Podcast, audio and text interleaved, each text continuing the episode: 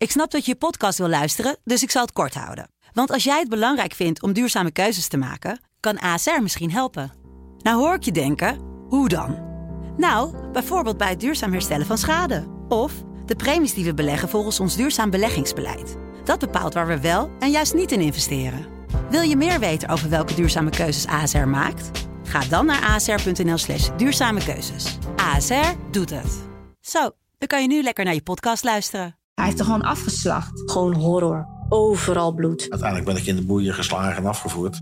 Elke acht tot tien dagen wordt er in Nederland een vrouw gedood door haar partner of ex-partner. Als ze niet zou doen wat hij uh, wilde, dan was hij de godvader. Dat zei hij letterlijk. Vrouwenmoord is een groot onderschat probleem in Nederland. En toch lijkt er weinig te veranderen. Het is niet sexy, je scoort er niet mee. Ik zei, ik moet eerst dood voordat jullie mij snappen. Echt waar. Het is vaak niet eens onwil bij de politie, maar onwetendheid. En dat is vele malen erger. In een nieuwe podcastserie van de Telegraaf onderzoek ik, Saskia Belleman, waarom het zo vaak misgaat achter de voordeur en hoe het beter kan. Want ja, wie is de volgende? Als om de acht dagen iemand wordt vermoord. Het is gewoon gevaarlijk. Je moet echt oppassen. Het is gevaarlijk. Zij is van mij.